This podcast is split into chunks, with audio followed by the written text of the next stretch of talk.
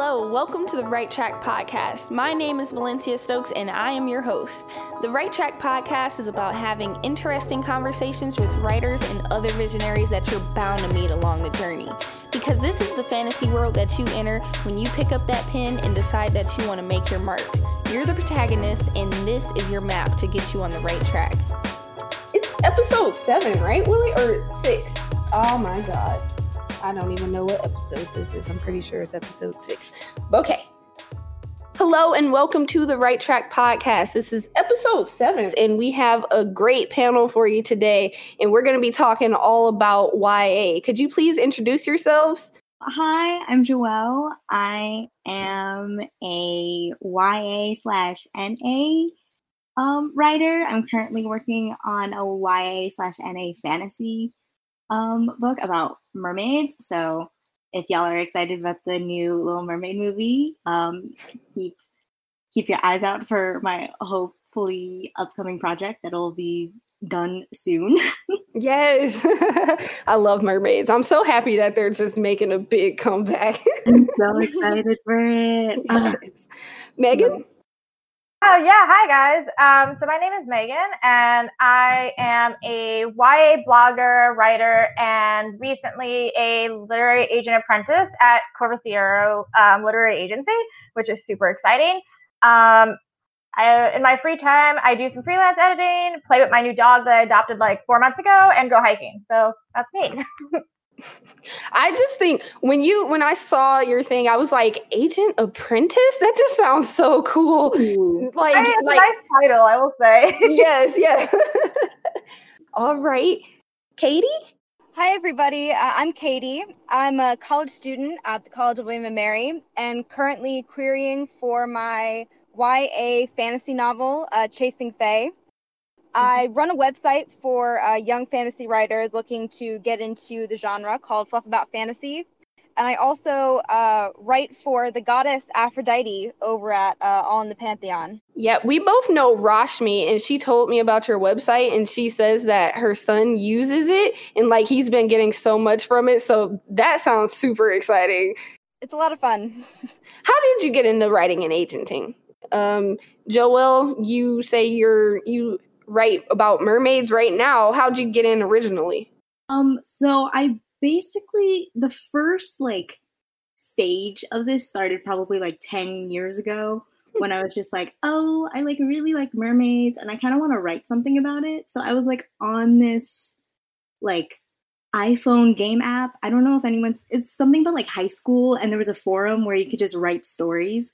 And I was reading like other people's stories and I was like, I want to write one about mermaids. So like 10 year 10 years ago ish, like little high school me is like, oh, let me write this story. And then I just kept like writing it more and like posting it, and people loved or like commenting on it and liking it. It was very, very different from the current project that I have, Mhm. current iteration. So like over the years, I've just been like um going back and forth between it, changing it up, and like reading other people's stuff and just like reading in general, whether it's like published stuff, fanfics. So I've always been a reader and I've always just been like, hmm, what if I wanted? What if I wrote something? What if I created a new story? And that's kind of how I got sucked into writing. And like recently I Uh-huh. joined the writing community on Twitter because I went to a writing seminar and I was like, oh, I want to connect with more writers. And then this huge community just appeared before me and I was like, oh my gosh, there's other people like me. Yes. I was like, yes, I'm not alone. what was that app called?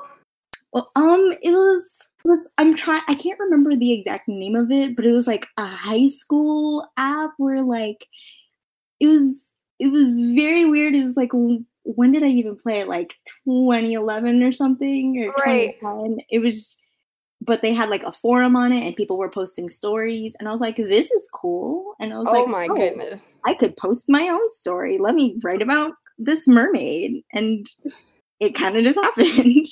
Oh, that's cool. I love it when people just fall into it. It's like there is like a whole nother world to writing that you Oh just my didn't God. even know about. And then mm-hmm. I, high school re- readers are fun. Like you must have been having a bunch of fun on there. Oh my gosh. And like I had this whole so on the gaming app you could like create groups or whatever. Mm-hmm. And I was like part of a writing one and we kind of did like this role playing like office scenario at like this fashion magazine. It was it was insane. Like we all had like our different characters and there was like a main character that was kind of like not specific to one person, but all of our characters interacted with that one character.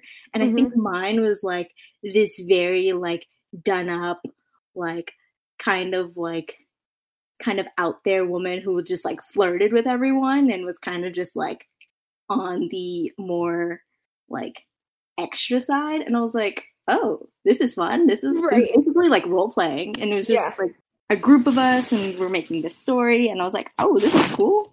That makes me bummed because I didn't get into like I don't know Wattpad. I feel like people were a big community in like Wattpad and stuff, but I just I just read things. I didn't even interact with anybody. It makes me mad because I know people have built like super good friendship friendships over there. So, gosh, Megan, how'd you get started? Um, actually, kind of a similar situation, except mine wasn't an app. Like I'll talk about the writing part, and then I'll segue into agenting because they're kind of related. Um, yeah, But so I actually started writing. I've always written stories since I was a kid and stuff. But then when I was about like 15, 16, um, I actually got involved on Tumblr, and Tumblr was, you know, minus all of like the fandoms. Um, there was a subsection of Tumblr that did a lot of role playing and writing, had a bunch of writing communities. So how I actually got started writing seriously or thinking that I wanted to write seriously was through Tumblr and this community of writers who all wrote stuff, and we would just pick kind of topics that we wanted to do and create our own characters, and we were just writing stories together. Um, and it was super interactive and collaborative, and it made me like one figure out that I wanted to do this um, permanently, but also pushed me to be better, which is really interesting because you know um, we all talk about how as writers we need critique partners and people to help us support, like help us get to where we need to go. Um, and this was kind of my family at the time. Um, and then Mhm. you know I moved on to writing short stories and things like that. Um, so that's kind of how I got started in writing. It was just a very communicative effort um, and super fun um, and hot mess to look back on sometimes, but still really fun. and so for the agenting side, um, I work in publishing like as my day job, and I always wanted to be able to acquire stories and be able to work on them from like the very beginning to the end because there's something so exciting about being that personal with the writer and being able to collaborate and see, you know, this manuscript from all its stages become a book because how amazing is that? Um, and um, I saw that Corvisiero ha- was doing like their internship, and it was remote, which is always which is super helpful in general because I was working full time. Um, so I applied, and once I got the internship and was able to work behind the scenes with querying and manuscript development, I knew that's where I wanted to be, and I knew that's what I wanted to do for other writers. Hmm Has it? I asked this question with Eric and Kelly last time. Has it helped you in any way to be, um, you know, on the ground level of agenting and everything? Does it help your writing? Um, well, I feel like I have a somewhat uh, conflicting relationship between agenting and writing because Mhm. the behind the scenes look into everything can make writing for you know the idea of getting published harder for me just because I know how long it can take and I know how hard it can be and I know the amount of steps and you know hardships that can publishing just takes a long time no matter what. Um, so for me personally, it's made writing a struggle and it's made me have to kind of write on my own time for stories that won't see the light of day. Like basically I had I had to fall in love with writing again. Yeah. Um, and it's still a process. Like I'm not writing as frequently as I used to, but I'm slowly starting to. So Mhm. yeah, agenting was was hard to balance with writing, not just because of the information that I was learning um, and transferring to other writers, but just for the time too. Like so for me, writing took a hit, but for others, I know Mhm. it can enhance it. It's just I Yeah. think what your writing style is and what you do and what how much you like to write. I think like being an agent is kind of comforting. Like the the the fact that there is a track that is being an agent because like you might want to be a writer or you love books and you just mistake it some people might mistake it as oh yes i have to be a writer but mm-hmm. if they aren't even they don't really like it or they aren't even good at it or something they can still have a hand in it so like me myself when i'm like having a crappy day or something i'm like i can still be an agent like don't mess with me writing i will become an agent don't mess oh yeah that's, um, that's totally valid though because i mean you know you you don't need to be a writer to have a hand in stories. There are so many other ways to do that. So if writing's not your thing or you don't think you do it long term, like an agent's totally an option. Going mm-hmm. into publishing in some way is totally an option. Even doing things like marketing or social media and publicity for books, like you can have a hand in it in so many different ways. And you know, writing is not the only avenue. It's, it's what you like to do and what you're passionate about. Yes, yes. Cady, how did you get started in writing? So I was a avid reader as a kid and I had a big imagination so I really want I just I really felt like, you know, what what if I, you know, what if I could do that? What if I could create stories that people, you know, enjoy reading as much as I did? I wrote my uh, first full length novel at 11. Uh, mm-hmm. It was mm-hmm. like 32,000 words. It will never, ever see the light of day ever again. but, but um, writing that really kind of put me in the right headspace. You know, like I have the ability to do this. Mm-hmm. So, I, so I, I, um, I toyed around with, you know, lo- novel length kind of ideas, and I'd always end up stopping, you know, six, ten, you know, 12 chapters in because I'd be on to the next, you know, the next new idea. I was just so excited with the process of having ideas and building from them. So when this this idea for Chasing Fae came about, it was the first time I'd ever really seen kind of an end I saw mm. where um, where the book was going, and I was able to um, really take my time and focus in on this one idea because you know sometimes it just hits you that this is the one, you know, yes. the one that I can mm-hmm. make something beautiful. And so I spent about eight months doing world building because fantasy is has you got to be grounded in your world and with your characters to make something um, worthwhile and then I took on uh, NaNoWriMo uh, this past November for the first time, um, midway through my uh, first semester of college. And that was that was a fun time, trying to get every, uh, coordinating oh things and um, making sure I had time to write. But I got it done, and I went through countless countless revisions, and I really saw the story kind of start to take shape. And you know now i'm querying for the first time and it's it's pretty cool i i really enjoy it uh, I love your story. I was writing at a young age too, but I was the type I would write like, oh yeah, I'm planning out everything. I was a plotter, let me tell you. And then I would me write, yes, I would do like the first page and I was like, "Yep, it's over. I this is taking way too long."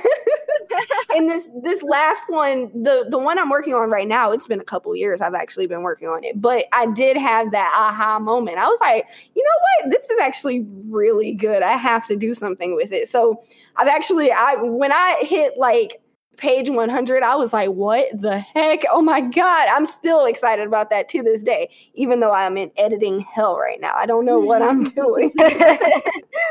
Jeez. okay, so we're all into YA. Um, I know we're kind of some of us are in that fuzzy line of YA and new adult as well, but what made you love young adult specifically? I really loved YA because I felt that at least when I had started reading it as a teenager, it encompassed a lot of difficult feelings and um, decisions that I had to go through that I felt no other um, audience category at the time had done for me.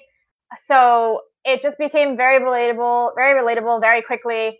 And I just loved what it offered to me and even mm-hmm. now, I still read YA every single day. Like my shelf is 95% YA, which is why also why I represent YA because it's my jam. Um, yes. But I just I just felt like it spoke to me in a way that a lot of stories hadn't. And like you know, when in like you know the 80s and 90s, there wasn't this kind of subsection of YA yet. Everything just kind of Yeah. got lumped into adult or children's, and children's meaning very much like chapter books in middle grade. Um, and just as YA began to blossom, I think it offered so much more um, to readers as a whole, and I just loved it. I, I just thought they did some things that adult books I wasn't seeing in, and you know, middle grade had was like a little too young for me at the time, so I Yeah. Think it mm-hmm. really stood out and I don't know, I just I just love YA. so that's how I got into it. It just became like my home at the time. Understandable. Yeah, I feel like with YA, there's a freshness to the voice. Like everything just feels like it's a new experience, but it's not in that like younger perspective. I feel like that when I started reading YA in like middle school and high school, I was like, oh, these are all like experiences that I'll probably have. Maybe not like taking down the government per se, but who knows?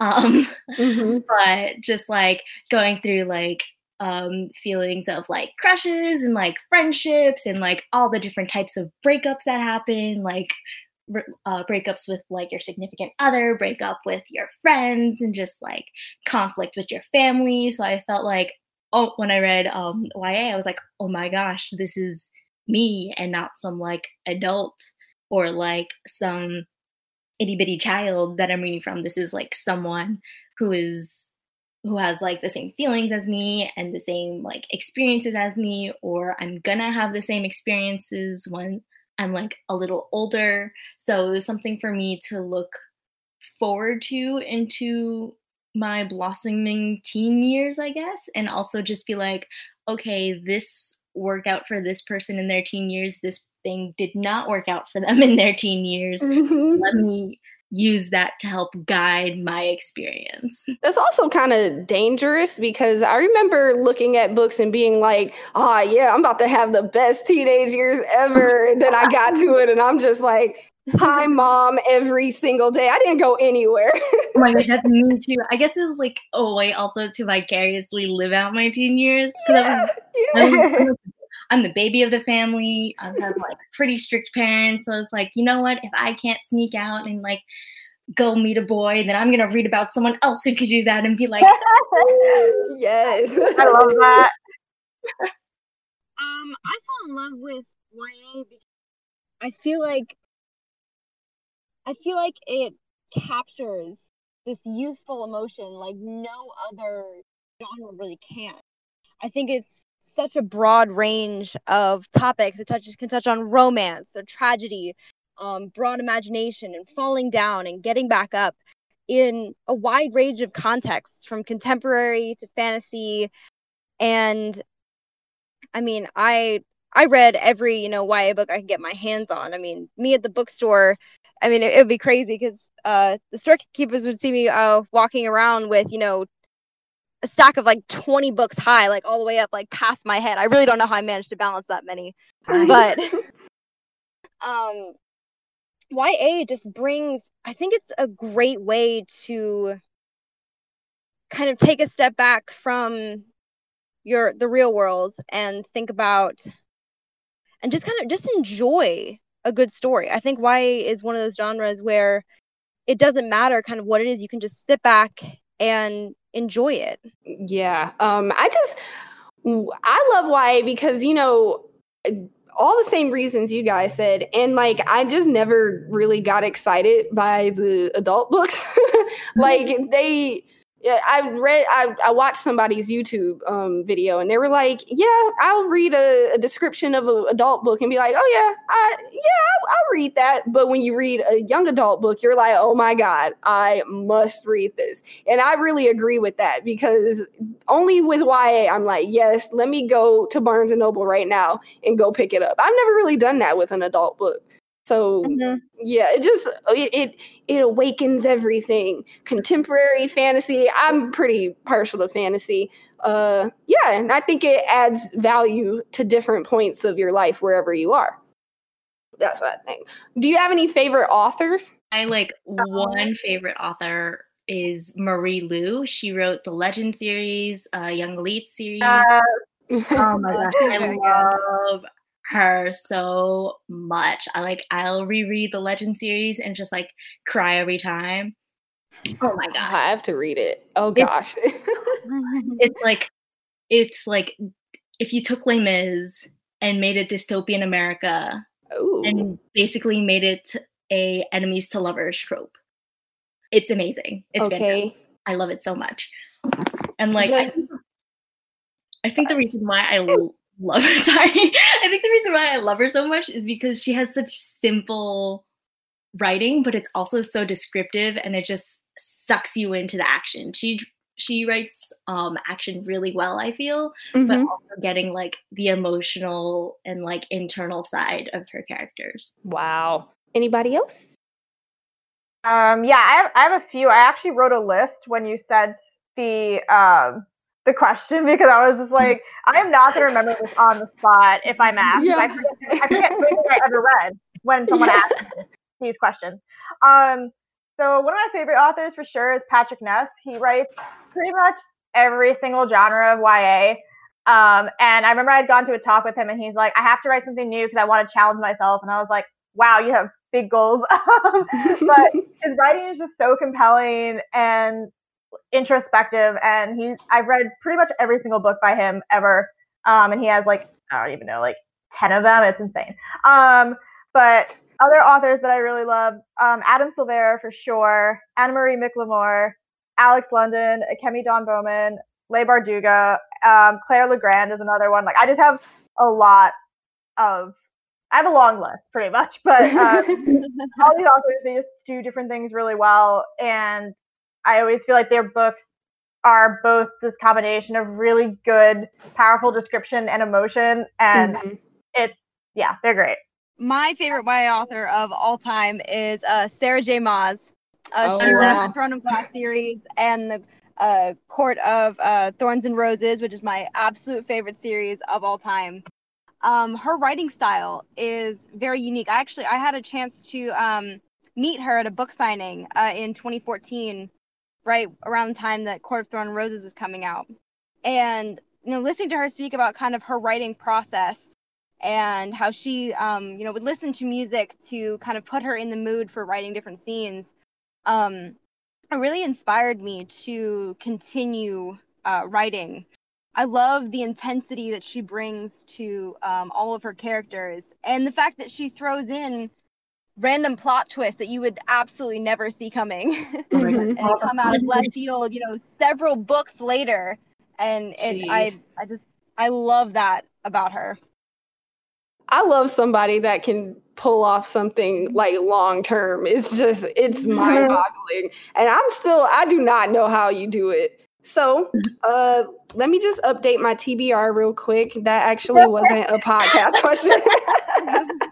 We'll give you, we'll give you like 10 minutes to look up all the books you'll be fine yes.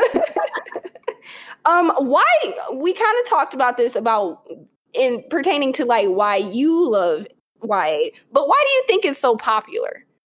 Um, I have I have a lot of feelings on this, but my main my main reason for why I think YA is popular is because it, I believe that YA just hasn't, you know, has just taken something that other genres haven't offered in a really long time and has given teens the ability to see themselves, particularly with this push in YA for diverse voices and diverse stories and diverse authors that are absolutely needed. And for me personally, like one of the reasons why I was never too drawn to adult is because I felt like it was similar storylines happening over and over and over again. And Yeah. why it just offers a freshness, like, you know, this was said before, but it just really does something new for the book market. And I want it to continue to grow and expand because of how important I feel that it is. And I know about a dozen people just like flipped out. Like, you're saying that adult books have too many Oh, things that are similar. YA has a bunch of similar stuff, which I- is I true. But It is, it is. But I just think that I mean I will I will argue this point for sure. Um yeah. I just think that there isn't as much of a push for change in adult as there is in YA. Um, I and agree. I, I feel like there, YA is pushing boundaries that have long been needed. And I hope that it continues to do so. And you know what? If it translates to adult, fantastic. Let's do it. Or even Mhm. if we get the case of new adult, where this is a defined category and we can get these older and newer voices in here, like I'm totally fine for that too. And I hope yeah. I, I want it that way. Absolutely. I like to think that as we all get older, and I'm not going to say we'll grow out of YA because I don't think that's something that really happens, but maybe people are like, okay, now we're taking over the adults, and maybe the adults will get a little bit more flavor because, like, I need it. I think that's one of the great things about YA is that it's such a versatile genre that it appeals to a wide range of people. Like there are people who Yeah. are, you know, late elementary school starting reading YA all the way up through, you know, grandparents. I Mhm. think that's one of the just the best things about YA is that we can we can touch on every subgenre through YA. Yes, yes. And like everybody grew up with it at this point. Like it's new, but it's not so new that it's been around forever. Everybody that are big advocates for it right now, they were around when it started blossoming, which I think is very interesting. Does that make any sense? Yeah, it. Definitely. Joelle, what are your thoughts? Um, kind of just like what everyone else is saying, and just like how you were saying that we kind of grew up with YA. Like Mhm. I was probably like in like end of middle school, beginning of high school when Hunger Games came out. Mm, yeah. So excited with Hunger Games because I was like, oh my gosh, it's a female protagonist who's like Yeah. the one. Because like Mhm. I loved Harry Potter and everything, and like, but I was like, you know, he's a dude. Like sometimes I can't relate to like what dudes are feeling, and just like being able to relate to all of these different things that Katniss is going through. Who, by Yeah. the way, has the same birthday as me. Oh my I'm, like, gosh. Yeah, great. I you wrote- to lead us to the next revolution? Oh no! I wrote like one of my college essays on because it was about like what's a what's a fictional character you relate to, and I was like Katniss because we have the same birthday and like Uh-huh. other reasons, but I was like we have the same birthday, so it's like kind of like things like that, and just like her family relationships and just like her relationships with like Gale and Peeta and just like her her finding her place in the world and her role and everything Mhm. that's kind of just like I feel like that's a big theme for like the teen years and like being a teenager. It's like, oh, who am I as a person? I'm not an adult yet, but I'm not a child. So like where do I fit in the world? And I think a lot of people relate to that experience even as they grow older and they're not specifically in the target audience for YA, but like Mhm. they're a bit older, they're still trying to ask that question like how do I fit in the world and what can I do in it? Exactly. Joelle, please tell me that you wrote about astrology in that essay. Please tell me. You were like, we are both Scorpios. I definitely talked about like stubbornness because that's a huge Taurus rate. Right. And I'm just those no, she's so compatibility zodiacs. What'd you say? Busting out the compatibility zodiacs, like we can Yes. get along with this. oh my gosh. Such a thorough God. essay. 500 words. I don't think I would have been able to fit that. oh man. Aw, that's not enough. So we did touch on this, but like there is a debate going on. And there are people trying to, you know, shame us for loving YA, even though we're we're not old, but you know, everybody is older and whatnot. But and and there are people who are old. That was a wrong way to put. but like there are people who are trying to shame older people for reading YA, which I would like to point out to me, young adult, I'm literally a young adult. Even though I'm 22, that's a pretty young adult, but whatever. We won't get into the semantics of it. But what do you think about that old debate of people, you know, sticking around YA for way too long? Uh, I I get this is another one of my hot button topics. Um, Yes. I I believe that no matter your age, you can read any book you want. Obviously, Mhm. you know if you have thing if you have you know subject matters that you're not comfortable reading and stuff, that's that's a different topic. But adults can read YA. I mean, I, you know, I'm 24, so I am out of this teenage category. So I technically don't qualify for this the, the audience group that it's meant for. But I, I don't see why an age has to stop you from reading anything. What I do think that we definitely need to keep in mind is that, you know, these books are for teenagers. Yes. So when I see reviews for books from adults that they're like, this is so unrealistic. Why are teenagers like this? I'm like, well, this book wasn't written with your perspective as an older person in mind. yeah. So it's it's just remembering, no matter what you read, that these books are written for a certain age group of people who have experiences that, as you get older, will differ from yours. And once you can respect that, then I think you're totally fine to read it. Just as long as you're not pushing out other the voices of the books, you know, that they're meant for, then it's fine to me. You can read whatever you want.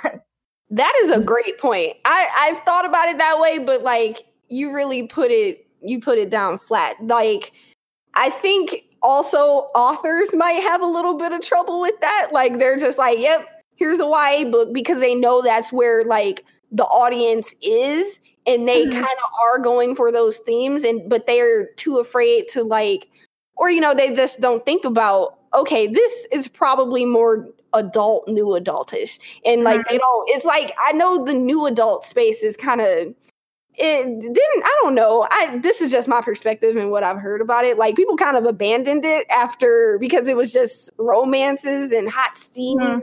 steamy stuff. So like people kind of abandoned it and like kept with ya but i really do feel like new adult could be ya just Mhm. tackling cooler not cooler subjects but tackling yes we're like cool with higher subject matter kind of yes stuff. yes yes. Yeah, no, and I, steamy I times really no i'm agree. joking Um, I think um Randy Ribay Ribay, I can't I don't know how to pronounce his name, which is horrible because he's also Filipino. Um the Oh, author dang of Patron Saint of Nothing. He did a Twitter thread recently about like people asking him why he writes YA, and he made a like a really good point about um, how YA is very centered on identity formation and just like self reflection. So he made a point where it shouldn't only be teenagers who are reflecting these points, and if you're an adult, you shouldn't be um, asking yourself these questions when like a tragedy happens. You should always be asking yourself, um, "Who am I? Um, how do I fit in this world? And what can I do in this world to change it?" And it's he. I just feel like that. Um, as um, we said before, like YA is perfect for like all um, age ranges to read, whether like, like you're a little bit younger, a little bit older, but it is specifically for the teenage point of view, which is very much about Mhm. like who like who am I as a person? Um, what will I become when I'm older and whatnot. I, I agree. I think one of the reasons that why it appeals so much to adults, especially people kind of in the college age and perhaps a little older, is because we are still questioning, you know, who we are and where we fit into the world. I mean, I know I, I still, I mean, I don't have it figured out yet. I don't think any of us have it figured out. I think it takes a long time. I, and I think that's why we love YA because it really kind of tackles eh, these identity questions and finding our own finding our voices and finding our place and it's a great way to kind of escape from your own kind of identity crisis and put yourself into someone who's figuring it out just like you Right, right. And I think it's super, it's a point to be had that the authors are older sometimes. Like it, they can be 20s, early 20s, late 20s, 30s, 40s. They can be they could be all ages and we all have different experiences at different points and the point that they could be trying to share could go for any age and like the the uh, osmosis of experience is going through the books for all ages, which I think is super helpful. Um, also, um, why do you think people dismiss the merits of YA books? Um, oh boy, another one all funnels into the, the the topics that I constantly rage about. Um, Yes, I'm trying to push all the buttons. Okay. um, I, I think people dismiss it because they don't value like writing from a teenage perspective as being something of a literary merit. So when you have stories that, you know, let's say the classics, right, as an example, Mhm. um, they hold like there are people who hold that like YA and other stories up to that standard of well, if it's not a classic and it doesn't have you know this long-winded kind of experience, it's not valid. Um, which is you know n- definitely crap. Um, but so when they have YA books, you know, that are talking about you know falling in love or saving the world or you know just trying to figure out who you are your sexuality um, and who you want to be like we just kind of rule like people will rule them out as just not being as good as these classics or you know they're for teenagers and what if what if teenagers have to say about the world? They don't know anything. And i'm just like okay that's really great to share with people who are going to grow up and shape this world like a plus. Right. um, so I think a lot of people just lump YA into it's for teens. I don't need to read it. it. Doesn't matter to me. When I'm like, if you read these books, you'll understand that there's so much more being said and so much more conversation that needs to be had about them. Definitely, definitely. I think that's a great point. I I've I've never thought of it in that particular way, but I yeah, I don't really I don't identify with a dude in boarding school in the 50s. Like it doesn't pertain to me or my life. Mm-hmm. Some of those classics, I'm not gonna lie, kind of trash. But you know what? I don't want to get roasted. I don't worry, we all have. I understand. Um, I think like the the way that people dismiss YA is also it kind of mirrors how like older people dismiss just like millennials and Oh. teenagers in general. It's yeah. just like oh, just like looking at these younger folk, like oh, they're like ridiculous. I would never do that. Meanwhile, they're like the same generation that had like Woodstock and everything. So I'm just like, are you are you sure are you sure you did not have these same experiences they might not be exact but they're pretty similar like and just like the concept of like the teenage years and being a teenager is i feel like it's somewhat relatively new very Mhm. like post world war ii where you have oh you have this age group of people who are not children anymore so you can't like coddle them and take care of them but you also they're also not adults and can't enter the workforce and like what are you going to do with them and I, I feel like that's kind of reflected in like movie musicals um and like musicals in general like grease and west Yeah. side story like the whole that there's like the whole song in like West Side Story where um the the Jets are talking about how like oh like we're bad we're basically bad. No matter what we do like no one like really cares about us. And just like so I feel like that attitude is still reflected to today's society where it's like oh you're not like you're not like a child where I must like take care of you and you can't really do anything but you're also not an adult but it's like a huge identity crisis. It's like, what are you? So I feel like people also put that onto YA books because oh because of that same voice that's um being That same voice. of like of like the young the young adult voice and everything and the young adult experience. So like other people may be like, oh, what is experience? I don't know how to pinpoint it or like I don't understand it. So I feel like that's why people are like, eh, I'll skip over YA, even though it's very valuable. Right, right. Yeah, you hit my um hot button topic, the millennial thing. I'm just like, oh my god, like they okay, Generation Z and millennials are two different things, first of all. And millennials are like they're grown, they're married, they have kids, they're paying bills right now. And people mm-hmm. are like, oh my mm-hmm. god, millennials. And and even Generation Z, they're not that bad. I mean, if you look Yeah, at the no, Parkland kids, they're getting stuff done in politics and stuff like Yeah. that. So I'm mm-hmm. like, these kids, I mean, they might be doing some stupid fire type challenges and stuff, but they're the other ones who are actually getting things done. So yeah, that's my that's my two cents on the millennial That. I actually saw this article before we did this chat, um, where this the, the millennial discussion was brought up, and it had this really good line about how um, older people use the word millennial to dismiss things that they see as like infantile and unworthy to them. yes. and I was I was like, oh damn, that is a really good way to summarize Really good the point. problem with Yeah.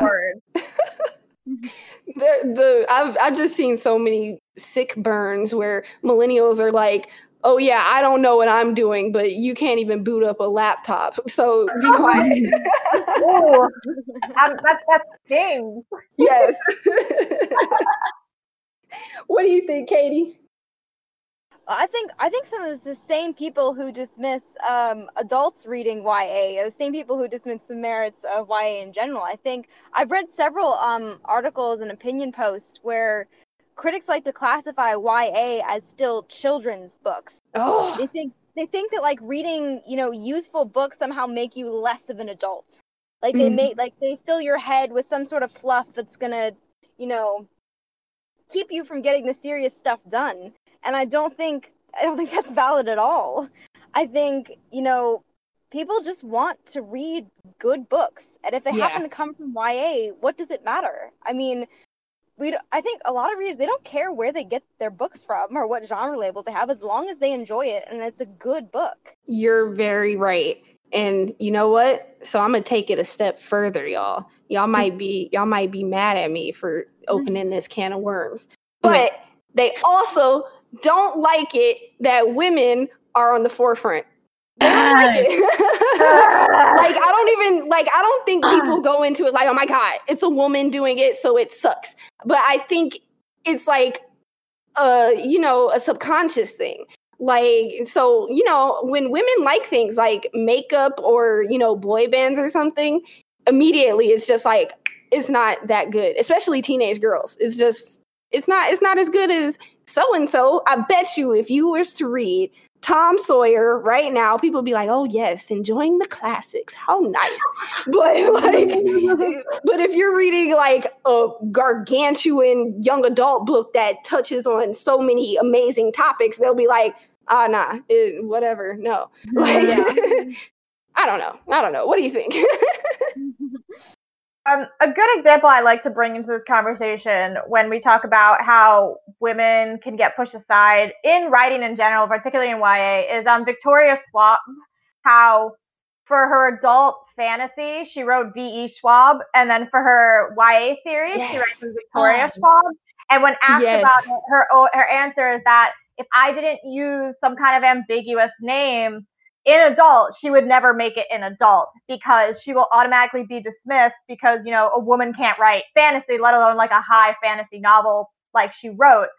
Um, and I think this discussion is very valid and completely correct that there's some problem with women being able to write books that are good, number one, Mhm. and then also being able to do them really well. Um, and I think this once again ties into this kind of like similar to like the millennial idea that like women like women stuff are infantile, they don't know what they're doing, and if we even get lower to teenage girls that they don't their opinions just don't matter. Like it ties into that this idea that like oh well they're young and like you know hysterical, you know. yeah, quotation- yeah. they're Yes, young and young and foolish. Exactly. Yes, So what- what is what do their opinions matter? When like logically, if you look at this from like a uh, statistical standpoint, teenage girls are a huge market. And if you look at say bloggers for books, there are a lot of teenage girls pushing really good books and getting a lot of attention on books because of their voices Mhm, So- mhm.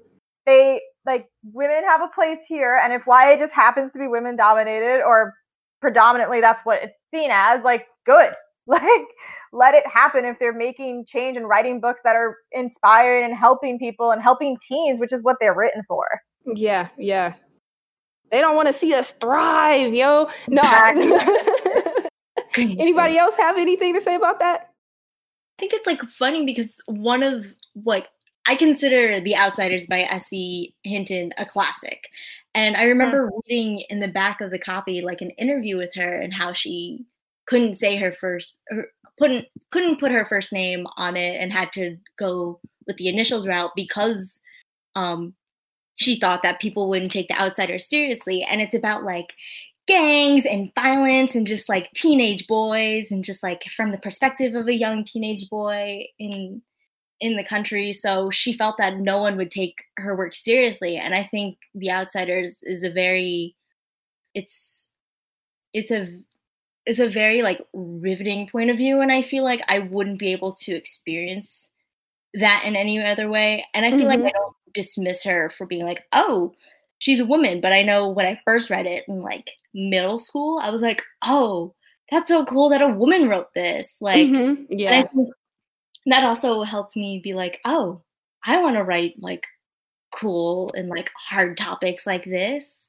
Like, I, am not in a gang or anything. I'm not a greaser and like, but like I can do that.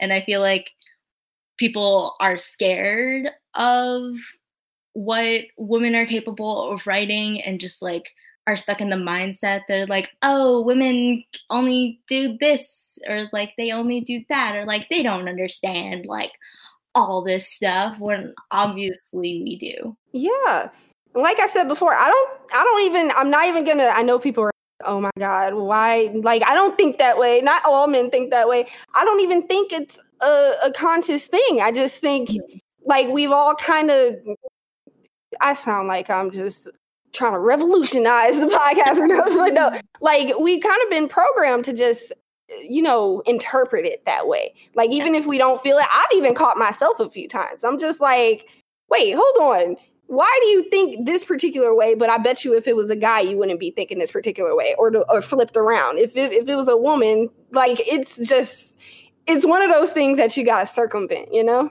Yeah. Yeah. I, th- I think as, um, as writers, we just got to keep raising our voices and doing, you know, doing what we do best, which is write and just keep writing and keep speaking up and putting our names out there mm-hmm. until we change the tide. Of, yes that particular issue. Definitely, definitely. So, um, what tro- this? It's kind of we went from a heavy topic to like a very light topic. what tropes do you love or hate in YA? Uh, I'm definitely I'm probably gonna be an odd one out because I like I like a lot of the tropes that a lot of people say are tired. I like the you know the outsider protagonist and the good girl with the bad boy trope because, because I'm partial to all that romantic fluff. I like. I like um I enjoy rebel characters and overthrowing governments and administrations and all that kind of thing. I think strong female characters is especially strong female main characters where the whole story revolves around kind of their journey is something that I really enjoy. Mm-hmm. And I mm-hmm. also like um, just the concept of the fantasy trilogy. I think a trilogy is like the perfect length almost for a series to be. You kind of you get to know these characters over a period of time, but it's not, you know, it doesn't stretch on forever. I know a lot of people think that, you know, fantasy, if you're doing a fantasy series, you know, it shouldn't be three books because that's been done so many times. It should be, you know, four or sometimes two. But I just, I think three is kind of that perfect, that perfect sweet spot. And even though I talk about like loving or hating tropes, I'm right with you. Like mm-hmm. I always talk about how I will read fan fiction or just hear another book, and I'm just like, yes, this is I I want this these characters in this love hate relationship. Please put them in there. I don't care how cliche it is. I want to read it. It's like definitely. what do y'all think, Joelle? oh, I always think about this all the time. Most of the tropes that I love are about like shipping because I just love love. I love. Um, yes. Oh. Okay, so like my favorite, my favorite ship of all time, first of all, is Zuko and Katara from Avatar: The Last Airbender. Oh, that was what my joke was gonna be about. I'm mad. it was just for you. ah, but anyways, with that, with that preface, preface, whatever the word is, I really love characters that have parallel backstories, and just like how like they interact with each other, and just like how the the parallel backstory like comes out and helps the other person understand understand the other so much more. It's kind of covered in the Throne of Glass series um, by Sarah J. Maas. Not kind of, it is covered in it.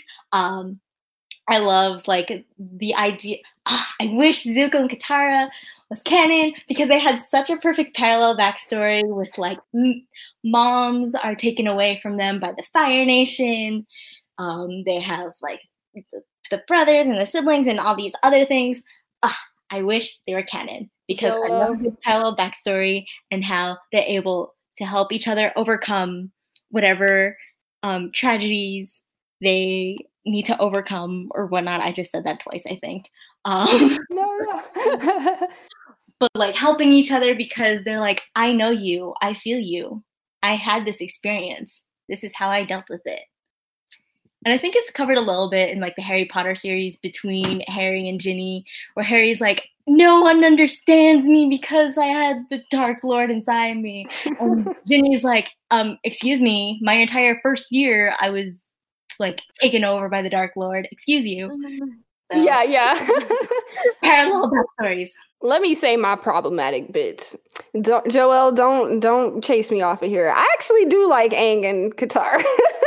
I don't. I'd like both of them. I I think I she's one of those characters where I can ship her with everybody, kind of like oh. Veronica Mars. and then, uh, dang, what was the second problematic part? Um, I forget. Never mind. That's okay. You do you, boo. Yes. well, to the to the Avatar point, if we open up the can of Avatar, I'm going to be here for a long time. So I will Let's not do, do that.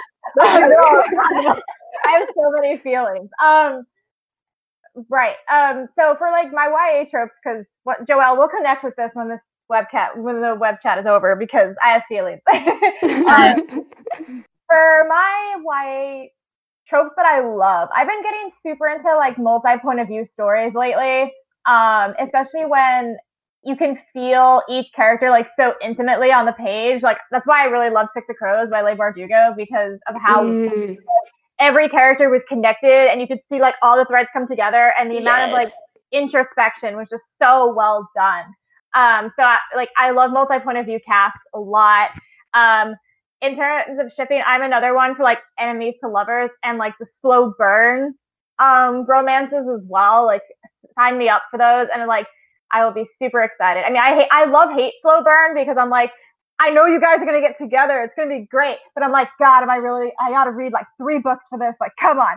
Um, um, and I, I also just really love like best friend stories in YA too. Like, yeah. either like both like the romance aspect and just like a main character having like their best friend who is their like ride or die and like you know if you hurt my best friend, like you will die. I'm like, yes, I love it. Um, so more of those stories, I'm always like, yes, give it, give it to me. This was the second problematic thing. I actually didn't like Harry and Ginny. Like, uh, actually, I was I was very cliche in liking him and Hermione. That was just that oh, just wanted to put that in there. Too. They would have. I Ron was okay. I have a newfound appreciation for him, but he was he was annoying. he was, yeah, just a little. yes. And Hermione would have been great. Ah. Oh yeah. Ship her heart. I can't.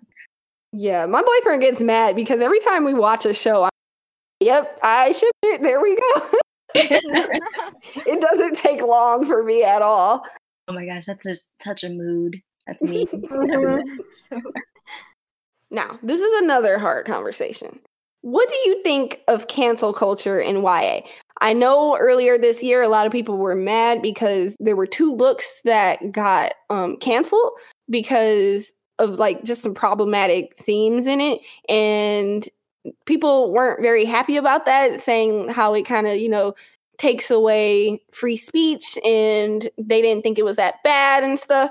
And i can kind of see both sides but i'm interested to know what you guys think. Is it is it necessary to have cancel culture or you know call out culture a little bit on ya or do you think we should not do it? I think with those books in particular it was it was like somewhat necessary because they weren't really they they they had very problematic themes in it. So it's like, yes, call out the call out the author, call out the publisher, and call out everything. Hold them responsible, which I think is the main point of cancel culture is that we're trying to get people to take responsibility for their actions because I feel like mm. that a lot of the times they just like throw caution to the wind and just like do whatever and be like, I can do whatever I want. But yeah, yeah, you can do whatever you want, but expect the backlash, expect to take ownership of it. Don't just throw it aside and mm-hmm. whatnot.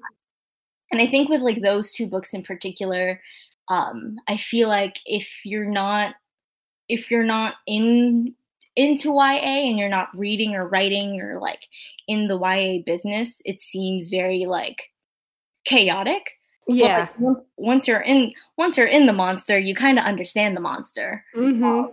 So I felt like that a lot of the backlash on the on the criticism of like canceling, a lot of them were like outside perspectives who who probably and most likely have never read YA and are are used to like things being the same as they should be and they're like, "Oh, people are people want these people to be accountable for their actions and to like and like correct their wrongs. Oh my gosh. And it I feel like it's almost like a self-reflective thing where it's like, oh my gosh, what are all these things that I'm probably gonna get called out on? And right. the fact that they're upset that they're being called out on and not the fact that they did something that was hurtful to other people. Yeah, yeah. Um, yeah, no, I, I completely agree with all those points. Um, I think they're 100% valid. I also think with this topic of cancel culture um, and calling out specifically authors and publishers, is there a larger issue here where publishers will tend to just hide when things like this happen or mm-hmm. when you know a problematic book gets called out they either won't make a statement at all um, and it'll fall all entirely on the responsibility of the author to kind of you know decide what they're going to do with their story and how they're going to approach it. Um, or in some cases the pr statement that will be released from a publisher is very um, shielded and kind of like not taking responsibility for what the problem was. They just they'll just kind of be like oh we'll just you know pull the book or we've you know heard your concerns and we're just going to cancel the book without really talking about the deeper problems at hand, which is that um, a particular community was misre- misrepresented and readers were hurt by this book that they had, you know, acquired and spent a lot of money on and were yeah. ready to sell. Um, and a lot of this call out culture is getting the publisher and you know people who make the decisions to acknowledge that there needs to be some kind of change and there needs to be more people from diverse backgrounds having a hand in these industries um, that higher up are predominantly white, you know. Mm-hmm. Um, and I think that's what's really behind this culture is, you know, we need to take responsibility for what's going on and understand the readership, particularly in YA. You know, like these these are going to teens who are young and they're growing, and for a lot of marginalized communities, haven't seen themselves in books, mm-hmm. you know, and media representation. And needing to have these portrayals, you know, show them that, you know, they're not stereotypes or just, you know, horrible people. And so yeah. I think that's what's behind the culture. Yeah. I think we could all probably make up our own press release for some of these publishers now we are deeply saddened to see that we have annoyed some people or made some yeah. offended some people like it's so easy they mm-hmm. i think it would be nice if we had like larger conversations and it wasn't taken upon the readers to actually have to do it exactly. that would be nice mm-hmm.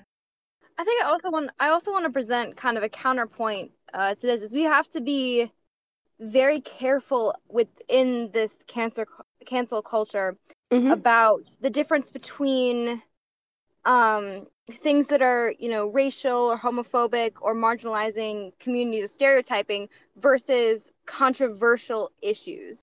Yeah. Because I think there are definitely yep. books that are being blocked out um, that are dealing with um, controversy rather than um, things that are actually, um, I guess, offending people's um, gender or sexuality or um, culture.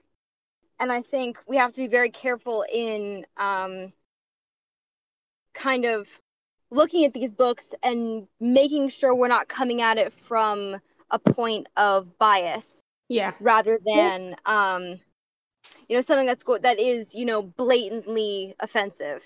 Cady, you took my argument.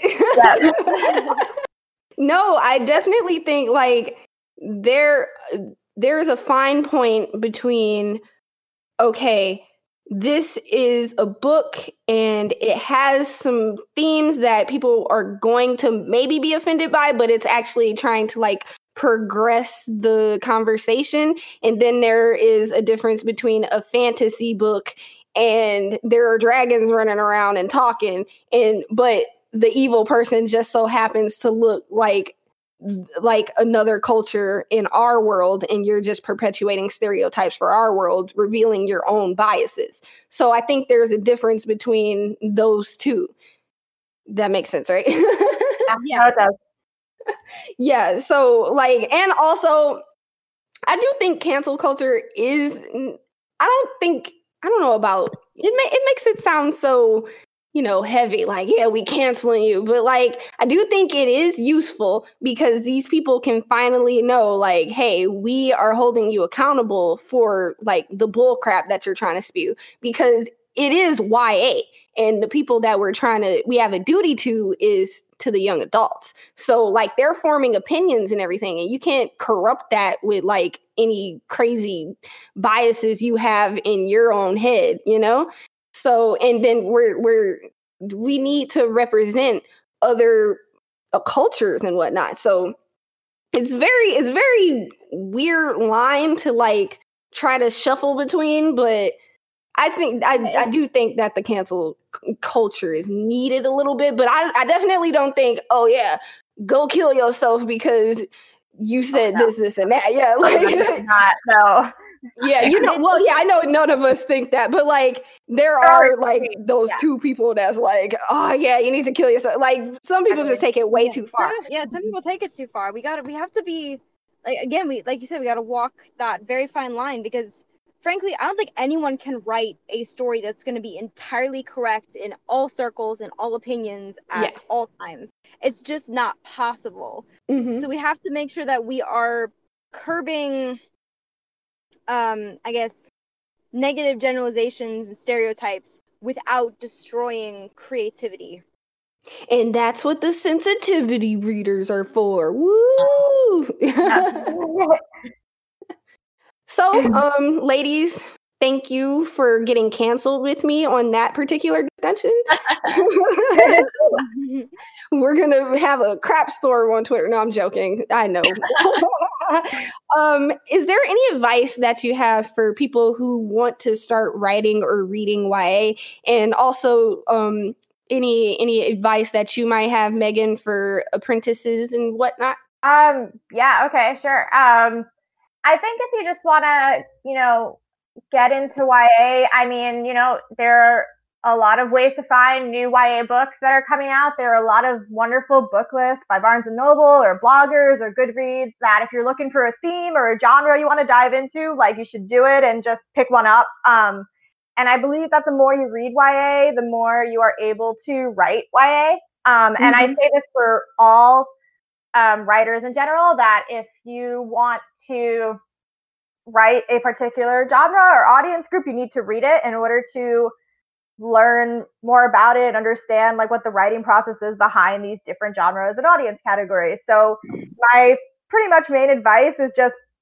we'll see what's going on and pick a book that you think will speak to you and I hope you find it. Um, for the agenting side of things, I mean if you're thinking about being an agent or you're curious about it, I mean there are a ton of great resources. Um, to find out more. But if particularly if you're thinking about being an agent and wanting to represent certain genres, um, the advice that I just gave still applies. Like if you want to represent a writers who are writing these stories and type of stories, you need to be able to read them and know the market and know what people are looking for, like publishers and editors and stuff, and just what also is in demand from our readers. So I think the bottom line is if you keep reading and you'll find out more than you need to know.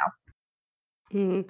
I'm just imagining somebody getting into agenting because, like, yeah, YA authors is where it's at. I'm going to make a lot of money, but like YA, and then like they are just lost because of the incredible community that we have because I'm sure they would exactly. be able to sniff that yeah, out real quick. yeah, for good things too, you know, is like I, I think you learn more about the community that way by reading and even just like dipping your toe into Twitter. I, I'm an advocate for if you're writing or you want to know more about publishing, like just get on Twitter just because their writers are here and publishers are here and you can see what's going on and see the opportunities that are available. But yeah, no. Um, I could do a whole like episode alone on how you know agenting is not your fast track to a ton of money. well, to Matt next week, she'll be on. No, I'm joking. there you go. I want to second that point just about reading as much as you can. The more you read, uh, the more you read YA and the more you read the YA subgenre that you want to write in, write in, the better prepared you will be to write. Uh, just kind of take note of you know what works in YA, what interests you, what makes you excited about a story, and once you're actually ready to write, just just write write as much as you can and just write it straight through, even if it's terrible, because you can always go back and fix it. Your main concern when you're writing a first draft is getting to the end. Yes. Because there's a great quote, I think, by uh, Neil Gaiman that your second draft is where you make your first draft look like what you knew what you were doing all along. Mm. I think that's that's such that. a um that's so true. Like I when I um when I started editing, I didn't realize you know how true that was going to be until you kind of start going through and you're like you know well this is crap but i can make this you know better by writing this or by changing this so you just have to write and get to the end so you can make it better. Yeah nobody should ever lay eyes on your first draft. I heard that quote before. Never. I guess my advice for anyone who wants to start writing ya um don't be so afraid of the process. Like I'm still right I'm still drafting and writing and I feel like oh, I'm not prepared enough to do this or like oh, I don't know how to get to this point or anything. Um or like oh, I can't write the scene until I write this other one that happens like 10 scenes before it. Like if an idea pops up, write it. If it's like in the middle of the night, write it. If mm. you're like in the shower and your phone is like right next to you, hop out of the shower and write it really quickly. Because as much, it's all about like putting your idea onto the paper. And like everyone has said before, the second draft is where you can make it not look like poo poo and everything. Just get the idea down on paper because that is the very first step. And it's one of the hardest hurdles to get over. All right. You just gave me flashbacks to me waking up in the middle of the night. I from a dream and I'm like, oh my God, that is perfect. I'm writing it. And then I wake up at nine and what the hell was I thinking? This is trash. but more often than not, you will get gold. so thank you so much. Could you please take a moment to promote yourself and anything you have going on? Okay, so um thank you for having me. If you love my rambling, um, you can follow me on Twitter. It's at Joelle underscore Sarah with three A's. So J O E L L E underscore S A R A A A. Um, I go on rants about like YA. I tweet a lot about YA and just like social justice issues, sometimes about corgis, and um, I talk about the different projects I have, and and you can check that out in my bio. Woo!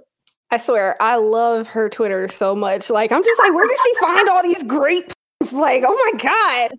I whenever you like my stuff, because I'm like, oh my god! I swear, sometimes I just have to visit and just go down the line. Like, okay, like, like, like. I hope she doesn't think this is weird. Like, like, like. it's a wild ride on my Twitter, so. Yeah. um, Cady.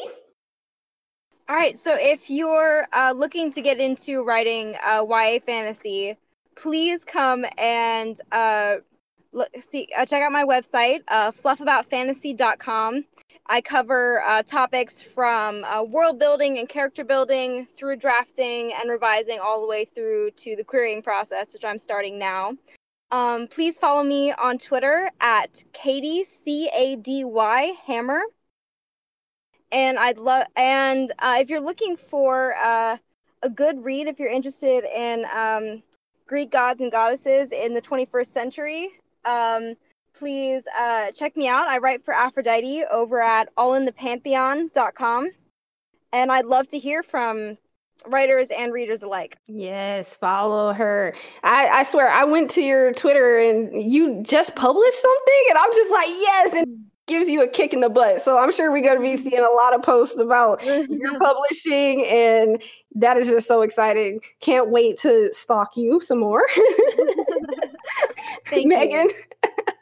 Yeah, thank you guys for having me. This was so much fun, um, and I always love chatting about all these things. Um, but yeah, you, my main platform is Twitter, so you can find me at Megan underscore Manzano, which is spelled M A N Z A N O. Um, I also have a website where I freelance edit, which is meg-edits.com. Um, and I also have a blog, which you can find through my Twitter because I have a pinned tweet with that link, my agency link.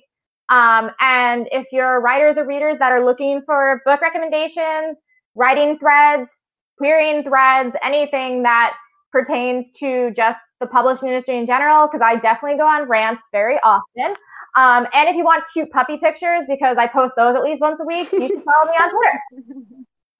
Look, you just everybody just rushed over to your Twitter page. oh, look, my follower count just went up like 800 now. yes. no, oh my gosh, I'm really excited. Like Apprentice just sounds so cool. So like I'm so excited to see like where your career goes and everything. Uh, you're probably gonna have your own publishing company or something. Can we join? that'd be, I mean, that'd be amazing. But you know, I'll, I'll see. Man- managing a business makes me a little scared. But uh, you know, we'll get there. We'll get there. Good luck. All right. Thank you so much for joining. You guys are awesome. Bye.